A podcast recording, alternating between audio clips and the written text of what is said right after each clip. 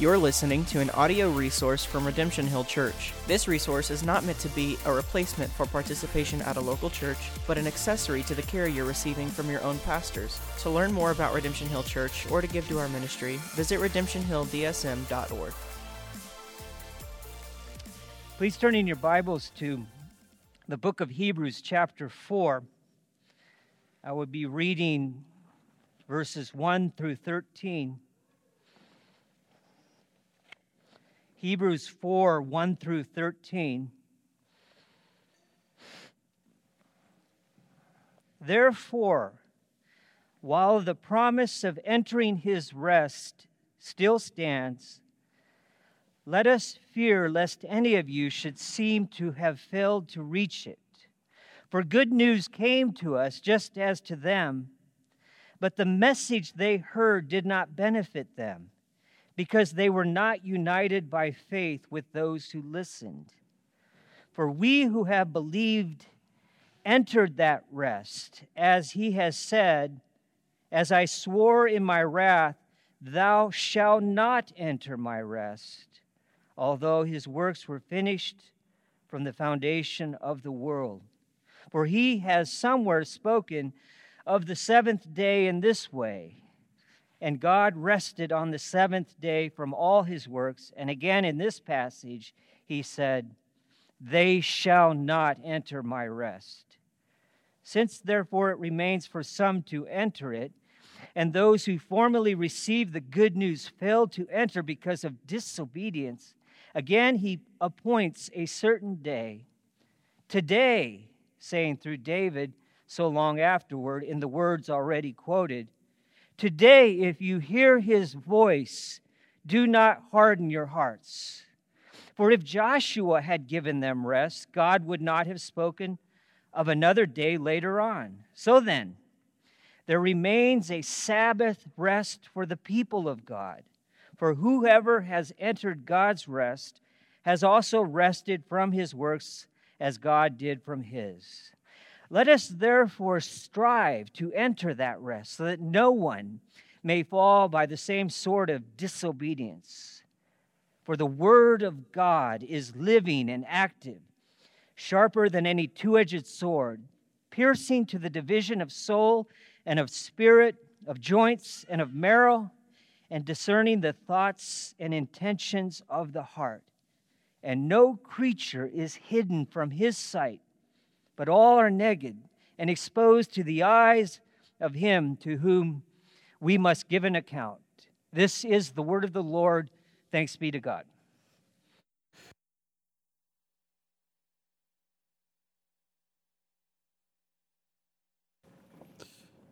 Yeah, that's a me thing. Technology, baby. We had Redemption Hill Kids this morning, so if it serves you parents to have your children in Redemption Hill Kids, it's for 2 to 4, and then ages 5 to 9. Thank you to those who are serving in Redemption Hill Kids. Also, if you're staying in the service, kids, we do have our sermon notes freshly printed. They're in the table in the hallway there, along with totes, again, if that serves you.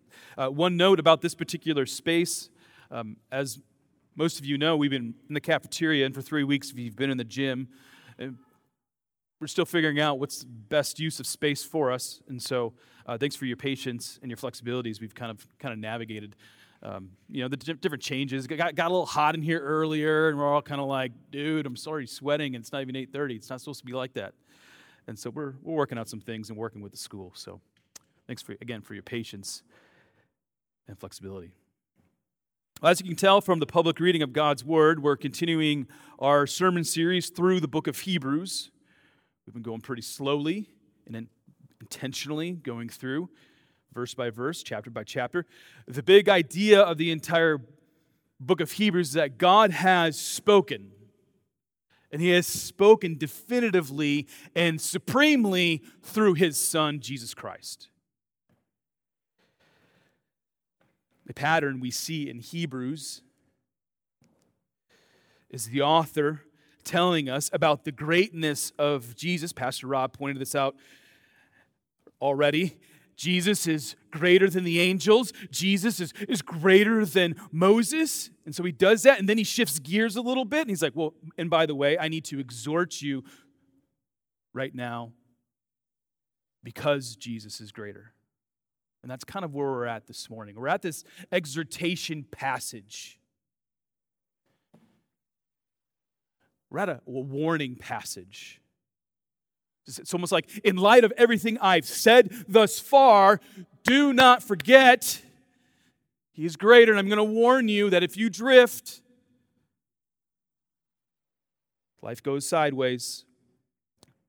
And so we're going to hear that today. Today's passage is beautiful, and as we walk through it, I think it'll make you a better reader of the Bible, while also challenging you to fight the good fight of faith. I put this in front of your eyes last week, and I want to do it again this morning. It's from our confession of faith, and it certainly connects with what we're seeing in Hebrews 3 and in Hebrews 4. Here's our confession of faith from chapter 24, section 7. I'll just read it to you this morning. On the seventh day of creation, our God rested from all His labors and bids us to receive this Sabbath rest as a gift. For the Sabbath was made for man, not man for the Sabbath. That's just Mark 2:27. The Sabbath law was then commanded in the Decalogue, think Ten Commandments, for Israel to work 6 days and rest on the seventh. You're already hearing the book of Hebrews right now, right? Chapter 4. The New Testament promises a Sabbath rest that remains for the people of God. We should therefore strive, that word pops up in verse 11 of today's text. We should strive, therefore, to enter that rest by hearing His voice, not hardening our hearts, Psalm 95, resting from our labors and putting our faith and trust in Jesus, our true rest, rather than striving in our flesh. So you clearly see how that connects. One final point before I pray and ask for God's aid. Dean read Hebrews 4, verses 1 to 13. I will not address verses 12 and 13 this morning. Those two verses, you'll find those particular verses on T-shirts in people's homes as well, up on the wall. I'm going to deal with those independently. Obviously, they're connected, but I want to really put a spotlight on that. So we'll get to that in the next week or two. So let me pray. I need God's help, and we'll get into God's Word. Heavenly Father, I certainly need Your help this morning. So in the power of the Spirit, help me to be clear about what You've already spoken. We come under Your word this morning, needing to be instructed and helped. I pray for my precious friends that are in front of me this morning, that in the power of the Spirit, through the preaching of Your word, You'd speak to their mind and their heart. And as we look at rest as You've designed it, O Lord, help us to think well about this particular topic as we look through Hebrews 4. We pray this in Jesus' name. Amen. Augustine opens up his autobiography with these words. Our heart is restless until it rests in You. It's Confessions, book 1, section 1. No one knew this better than Augustine. It was not until 386 AD, at the age of 31, that Augustine was converted. Prior to his conversion, Augustine sought the pleasures of the world. He engaged in philosophy, right? He's hanging out with all the best thinkers. Everyone knew Augustine had this brilliant mind, and he lived worldly. And yet, for 31 years of his life, he never found rest. His heart was restless until the grace, mercy, and love of God broke in on his life. And then finally, after striving in his flesh, he finally understood what it meant for the heart to be at rest in God. I think we saw the truth in Augustine's words last week as we began to look at the importance of biblical rest from Hebrews 3. The theme obviously continues this morning, But it's going to take some Bible work to grasp how the author of Hebrews builds his argument for rest. Like, here's the picture that came to mind as I was just, I don't know if I've read a passage more over and over and over again and trying to understand it so that I can communicate it to you than this particular passage. And this is what kind of came to mind. Like, have you ever observed the front and back sides of a tapestry? If you don't know, a tapestry is a form of textile art traditionally woven by hand on a loom. My daughter Izzy was doing that yesterday. And like you see the front side of the tapestry and the picture's really clear. And then, but the back side of the tapestry, it's kind of a hot mess. And you're just kind of wondering in your head, how do all these particular threads come together? What kind of picture is it trying to show me? Like when I was in Afghanistan and Pakistan, I saw the most beautiful tapestries. Beautiful pictures, right? But you look on the backside and you're kind of like, how does all this come together? As we've been making our way through the book of Hebrews, we've been weaving a lot of threads together. And there have been times, at least for me, I've wondered, how do these threads come together to show us something beautiful, to show us someone who is great? Today's passage, I think, for me, punctuates my point. As you read from one verse to the next, you might wonder, what picture is being created for me? My goal this morning is to show you part of the other side of the tapestry, knowing that more of the picture will come into view as we continue to go through Hebrews. Here are a couple threads of the tapestry that are woven for us this morning. Hebrews 4 places, obviously, an emphasis on rest, physical and spiritual rest. There's some thought that we should only think about biblical rest in spiritual terms. I'm actually going to push back on that. I'm going to argue that physical rest and spiritual rest are deeply connected. The two are connected, and it's important. So that's one thread that is going to be woven. Another thread that weaves in and out of this one is the need to persevere in our rest until we obtain a final rest. And these threads and others that we'll see in the future show us the beauty and majesty of Jesus Christ. So let's see how these threads are woven together. And then hopefully at the end of this sermon, we'll just kind of turn the tapestry around and hopefully you see the beauty. The word, therefore, right away, verse 1 of chapter 4, connects this passage with what we read in the latter part of Hebrews 3. Read with me verse 1. Therefore, while the promise of entering his rest still stands, let us fear lest any of you should seem to have failed to reach it. Last week, we saw that if you want to rest, unlike the first generation that came out of slavery, out of Egypt, in order to rest, you need to trust and obey God. That was last week's sermon in a nutshell. Don't be like Israel. Trust and obey God. So I'll save you the time from listening to that sermon with that summary. Now, I'm going to allow you into the head and heart of a younger Sean Powers. There's an old hymn that the church would sing that I attended at the time, and I actually recoiled at the lyrics. I recoiled because, in my pride, I do not like being told what to do. The chorus goes like this, and some of you who've been in church most of your life, you know this song. Trust and obey. There's no other way. To be happy in Jesus, trust and obey. Oh, I had no problem trusting in Jesus as my Savior. That's not a problem. I've been redeemed. I've been forgiven. I have eternal life because of the sacrificial work of Christ. He rose from the dead. Yes and amen. I trust Christ. Not a problem when I was 21, 22. But early in my Christian walk, I recoiled at obeying God. Jesus is my Savior, but would I obey Him as my Lord? The first generation that came out of Egypt could not do either. which is why they were never at rest with God.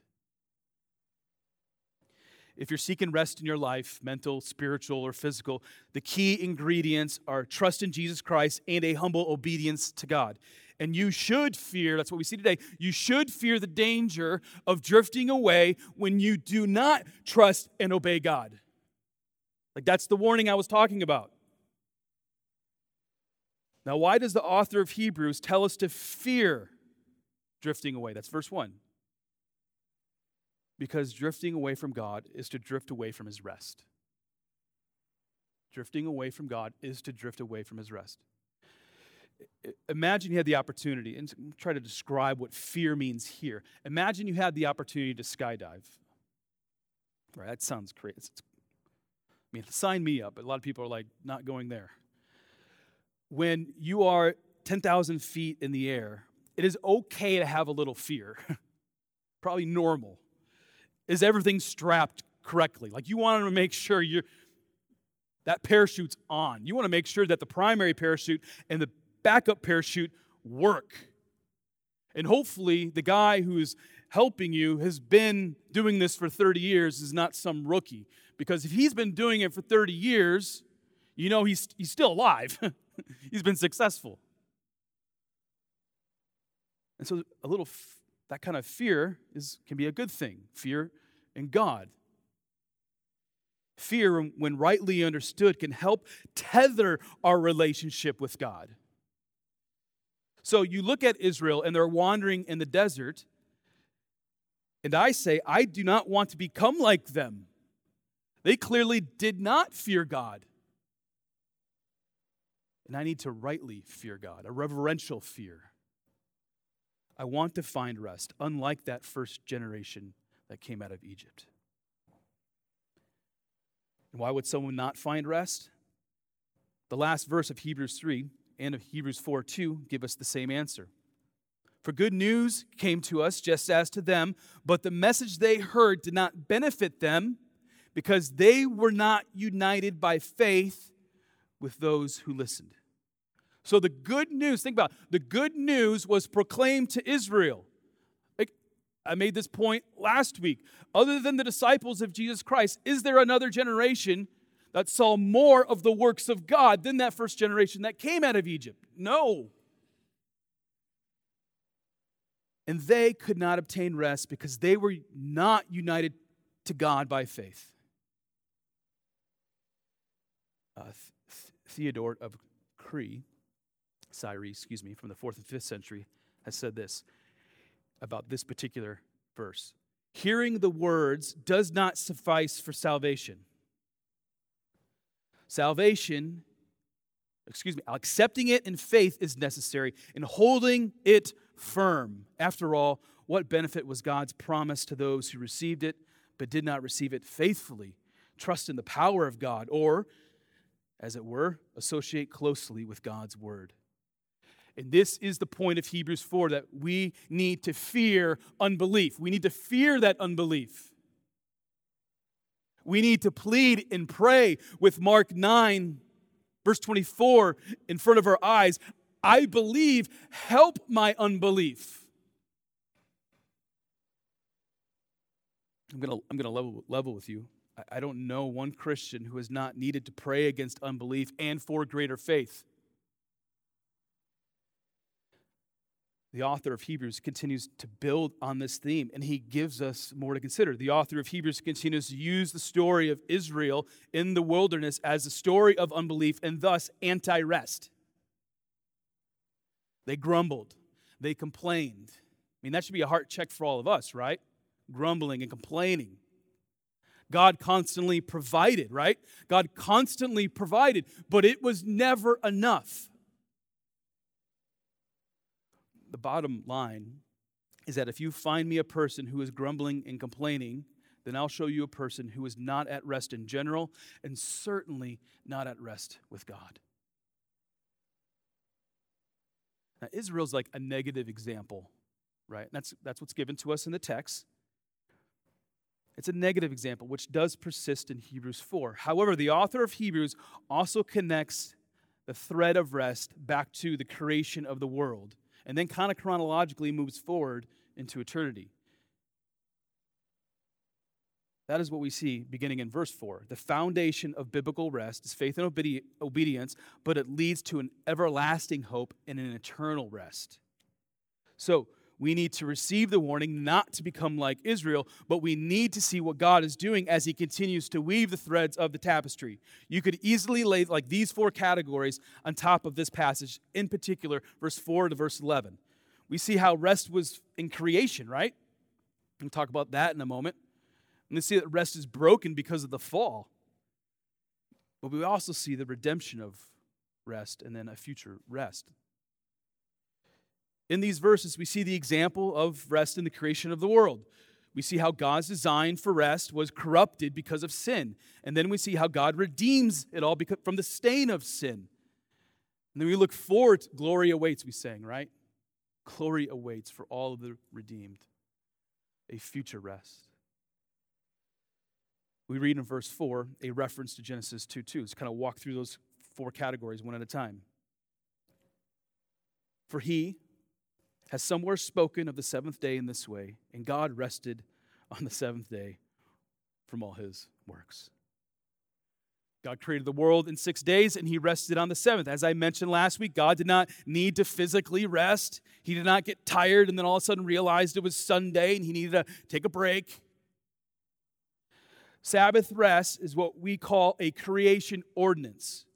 Before sin entered the world, before Moses gave the law to the people, God shows us the importance of rest. So why did God rest on the seventh day? If he didn't need to take a break and put his feet up on the recliner, why did he rest on the seventh day? God rested to give us an example. Unlike God, we have physical limitations. We need to rest to recharge, right? My girls can tell you that almost every night I pray with them, right? And we sing the doxology. And almost every night I pray very specifically that we would receive rest as a gift from God. Receive rest as a gift from God. I don't think we think about rest in those terms, in those manners, and we should. Rest is a gift. And we should acknowledge to God, thank you for the rest in which you give. But there's a greater theological point being made. Take a look at verses 8 to 10. For if Joshua had given them rest, God would not have spoken of another day later on. So then, there remains a Sabbath rest for God's people. For whoever has entered God's rest has also rested from his works as God did from his. In a moment, I will explain what Joshua has to do with rest, but I want you to see the appeal being made in these verses.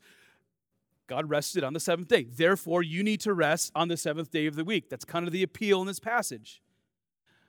Now, some of you might anticipate that I'm going to talk about what happens on Sunday, the Lord's Day. Does God continue to call us to observe the Sabbath? Or has Jesus fulfilled that part of the law? There are multiple perspectives on these questions, and I plan to squarely address them next week. I'm going to kind of leave you hanging. What does he believe about that? Next week. But I'll make two comments that most Christians can agree upon, especially my second point. We gather on Sunday to rest from our labors. And we gather on Sunday to worship God as families and as a church family. I think most people can say yes and amen to that. Number two, we need to be reminded that we are to spiritually rest in Christ. So both are true at the same time. Physical rest, spiritual rest. Spiritually resting in Christ. Again, I'll tease out the particulars next week. For now, there is a precedent, I think, to rest on the seventh day of the week, as we know it, Sunday, that extends back to Genesis 1 and 2. Now untangle that a little bit because there are questions there. So rest in general is good. It is a gift. Jesus took naps, right? So feel free to take the nap and then praise God for the nap. God, who does not need to rest, gives us the example of rest. But something happens in Genesis 3. A little bit of big biblical theology going on here. Genesis 3, which the author of Hebrews is very aware of. The serpent deceives Adam and Eve, and sin is now a part of God's creation. Everything is touched by the stain of sin, including God's gift of rest, physical and spiritual. We all feel the effects of not getting rest, right? You feel it, I feel it. Like, you know what life's like when you don't sleep well, like at night or multiple nights in a row. And sometimes a person's lack of rest is self-induced. Stayed up a little too late watching that movie. For all of you workaholics out there, you know if you continue to push yourself, you hit a wall and you feel the bricks kind of fall on you. The inability to rest is because of sin. But more significantly, because of sin, the relationship between God and man, that access to rest with God, has been broken. The source of ultimate rest, in a sense, was taken away. As you and I know, since Genesis 3, rest has been a struggle for humanity. In part, that is because people look for rest in all the wrong places, right? Go back to Augustine. He was looking for 31 years, approximately. He was looking for rest in all the wrong places. It's like sand that was constantly slipping through the hands. There is a reason why the author of Hebrews says that we need to strive after rest. Back to Hebrews 8 for a moment. After the death of Moses, Joshua was instructed to take God's people into the promised land. Just like the Garden of Eden was a place of rest, right? The promised land was supposed to be a place of rest. That's Joshua 21. A theologian, Thomas Schreiner, points out, God's rest in creation and the rest of Israel in the land have an eschatological character. That means future, right? God's creation rest anticipates the rest that will become a reality in the new creation. Eden and the promised land are shadows of another Eden or another promised land. Joshua could not give the spiritual and lasting rest that they needed. David wrote Psalm 95 because he knew that Moses and Joshua could not provide the lasting rest that God desires for his people, that he desires for you and me. And the author of Hebrews knows that as well, which is why Psalm 95 is quoted multiple times in Hebrews 3, in Hebrews 4. What we see in Joshua, just as we saw with Moses in the first half of Hebrews 3, is a type or shadow of a greater rest. It is not a coincidence that Joshua, the name Joshua and the name Jesus are the same, which means God delivers. So you see this foreshadowing. That's what the author of Hebrews picks up. All this leads us to the path of redemption, the redemption of rest. All this leads to God keeping his covenant promises. Redemption is the path back toward God restoring his relationship with his people. We saw this last week. Again, I keep referencing that because all these passages, all these messages are connected. Psalm 95 is quoted to implore you to strive for rest in Christ. Today, if you hear his voice, do not harden your heart. In quoting Psalm 95 and picking it up here in Hebrews 4, the Lord is imploring you. If you hear his voice, do not harden your heart. That is the gospel proclamation for today, right? Today, if you hear the voice of God, if it is true and if it's good, if you hear the voice, the way to restore that broken relationship with God is by believing that Jesus is the Son of God. Jesus died for your sins and offers forgiveness. And Jesus did not stay in the grave. He is risen. The Son of God is currently sitting at the right hand of the Father, and he will judge the living and the dead, and his kingdom will have no end. Today, if you hear this voice, do not harden your heart, but humility. Come to the Creator and Sustainer of the world and find rest. Do not be like Israel and reject the good news, verse 2 of Hebrews 4, but receive the good news by faith. This gospel message, which offers rest, it's not just for the unbeliever, but it's for all of us, because every day is a battle against unbelief. Remember, the author of Hebrews, this is a sermon originally, and the author of Hebrews is preaching this to a people who had been converted to Christianity. And even they, and probably persecuted, and even they need to hear the exhortation to battle against unbelief. Day after day is a battle to find rest in Christ. And all this sounds a bit paradoxical, right? How do you continually strive after rest? That doesn't seem very restful. Strive after this. That doesn't seem like I'm resting. Here's an example of what I think is going on. Here's an example of the call to strive for rest and obtaining rest. I love Charisse. We've been married for over 16 years. But here's what I've learned about marriage just in general, right? It takes work. In a very real sense, we need to strive to be at peace or to be at rest in our marriage. Anyone who's been married for longer than 5 minutes knows that's the truth. You need to work at it. What happens when you do not strive or work at your relationship with your spouse? You drift away from the other person. I mean, at this point, I'm giving marriage advice, but right, it's true. You drift away. And there is no rest in that relationship if it is not pursued and cultivated. We need to strive to be at rest with God. Consider the alternative. Are you at rest with God when you're not putting in the effort, as it were? I probably doubt it. I'm not talking about a Christian's position necessarily before God, right? I'm talking about the kind of relationship Christians need to cultivate with God as we strive for rest. It's hard to grow in your relationship with your spouse if you're absent. The same is with God. So here's how I would sum up the trajectory of rest in history. Perhaps you consider this the summary of the way the threads of the tapestry come together. On the seventh day, God rested. God demonstrated a physical pattern for us to follow. More on that next week. In addition to the pattern, men and women are at rest in their relationship with God. And then sin messed it up. Sin has touched everything, but God in His grace and mercy has called the people to Himself to be at rest. God made a way for His people to be at rest.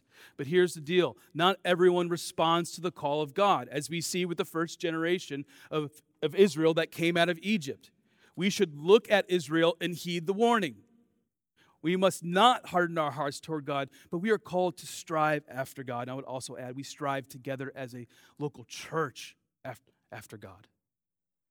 We strive to enter His rest through faith in Jesus Christ. But let's be honest for a moment. It's not uncommon for a person to strive and become weary. Striving or persevering takes time. It takes energy. It takes doing.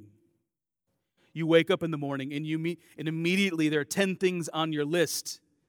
When do you have time to pray, to read your Bible, or to have that conversation with that friend that you know that you need to have? You wake up in the morning pleading with God for the strength, like on Sunday morning, to get to church. We all know that life can be a grind, and in the midst of the grind, we need to strive to enter an ultimate rest with God. Now, I could take 5 to 10 minutes to talk about ways we need to reprioritize our life so that it's centered on and always aimed toward God. In light of the warning against unbelief, I could easily talk about ways to cultivate faith. I'm going to table that for another day. And besides, you probably already know the areas that you need to reprioritize in your life in order to be at rest. But I'm going to take you down the road that the book of Hebrews actually goes down. Hebrews 4 is leading us down the road to see a final rest and a final home. It is leading us to a day when we will no longer need to work to receive rest. Resting from works means that human beings stop working because their works are completed, just as God ceased working on the seventh day in creation. In other words, your striving is not in vain. You need to hear that this morning. Your striving is not in vain. Even if you're weary this morning, it's not in vain.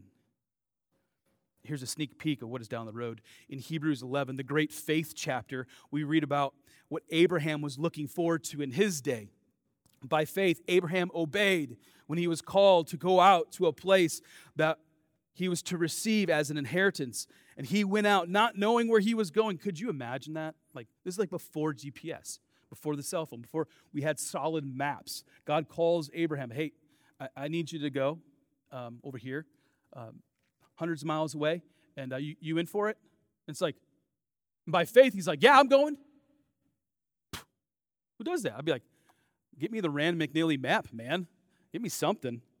But he, by faith, was going. By faith, he went to live in the land of promise, as in a foreign land, living in tents with Isaac and Jacob, heirs with him of the same promise.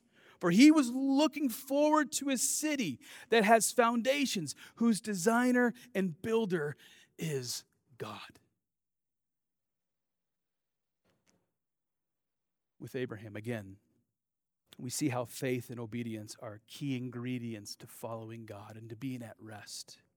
Abraham lived his life with faith and obedience to God, and that led him to a place that Augustine would call the city of God. A few verses later, we read, but as it is, they desire a better country, that is a heavenly one. Therefore, God is not ashamed to be called their God, for he has prepared for them a city. It takes faith to see beyond the temporal into the eternal.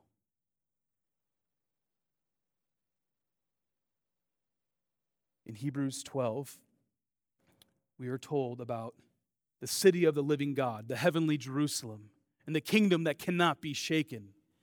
And in the final chapter of Hebrews, we'll talk about a city that is to come. So we strive to rest now, knowing there's going to be an eternal rest. I'm just thinking in my head right now. Fairly dangerous to do when I don't have it written down, but let's go with it. Your week. Today's Sunday, Monday, new week, right? So many things are going to get in your way to keep you from being at rest with God. So many things. Where's my cell phone, right? Let's just start there. That phone call, that to-do list, right? So many things. And we need to find ways to reprioritize the things in our day so that we can be at rest. That's the challenge. That's the call. That's the call from Hebrews 4. And we do strive with an eye to a future glory, to a future home. Think about the anticipation some people have for a vacation when we think about rest. There's a date on the calendar when the family piles into the car, right? Or you get into the car and you go to the airport and get on the plane. It seems like kids are especially excited about vacations. Preparing for a vacation takes work. You need to make the arrangements where you will sleep. You budget how much you're going to spend. You mark out all the tourist attractions. Or maybe you just plan to take it easy and fly fishing is your speed. Great. Whatever it is, you do things in order to prepare to get to that particular point. Whatever it is you do, you strive knowing that there's going to be a payoff. Until Jesus returns or your body is buried in the ground, you strive to be at rest in Christ, knowing that there's going to be a payoff, there's going to be a future glory that will give you eternal rest. Now, I don't think we cease doing things in heaven, right? Far from it. In heaven, there will be no sin. There will be perfect peace. There will be pure rest. In heaven, we will be back in the garden with our relationship with God completely unhindered. So, what is left for us to see from Hebrews 3, verse 9 to Hebrews 4, verse 13? All these verses are one unit, obviously talking about biblical rest. Last week was a focus on spiritual rest. Today I've tried to show you two more threads, the spiritual and the temporal rest, right? The physical rest that we need. Next week we're going to talk about the Lord's Day, the Sabbath. What does that have to do with rest? But here's the challenge I have before we end. I'm going to reiterate what I already said. What are the physical barriers in your life that prevent you from being at rest with God?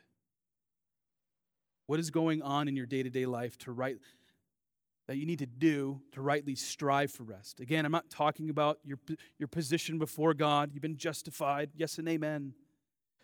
If the Lord has saved you, He has you for all eternity. But you and I know that we can create barriers for ourselves. We do not rightly prioritize the things in our life, and we're tempted to restlessness and unbelief. Take time this week and do an inventory in your heart. Like there's an application point, it's that. Take time this week to do inventory in your heart and about your life. Ask the hard questions. If you're married, talk to your spouse. Get help. And perhaps reconfigure a few areas of your life where you're not at rest. In particular, not at rest with God. I'm not necessarily talking about anything major. Could be. Rome was not built in a day, but perhaps you need to make practical and physical changes to find that deeper rest with God. Let's pray. You're listening to an audio resource from Redemption Hill Church. This resource is not meant to be a replacement for participation at a local church, but an accessory to the care you're receiving from your own pastors. To learn more about Redemption Hill Church or to give to our ministry, visit redemptionhilldsm.org.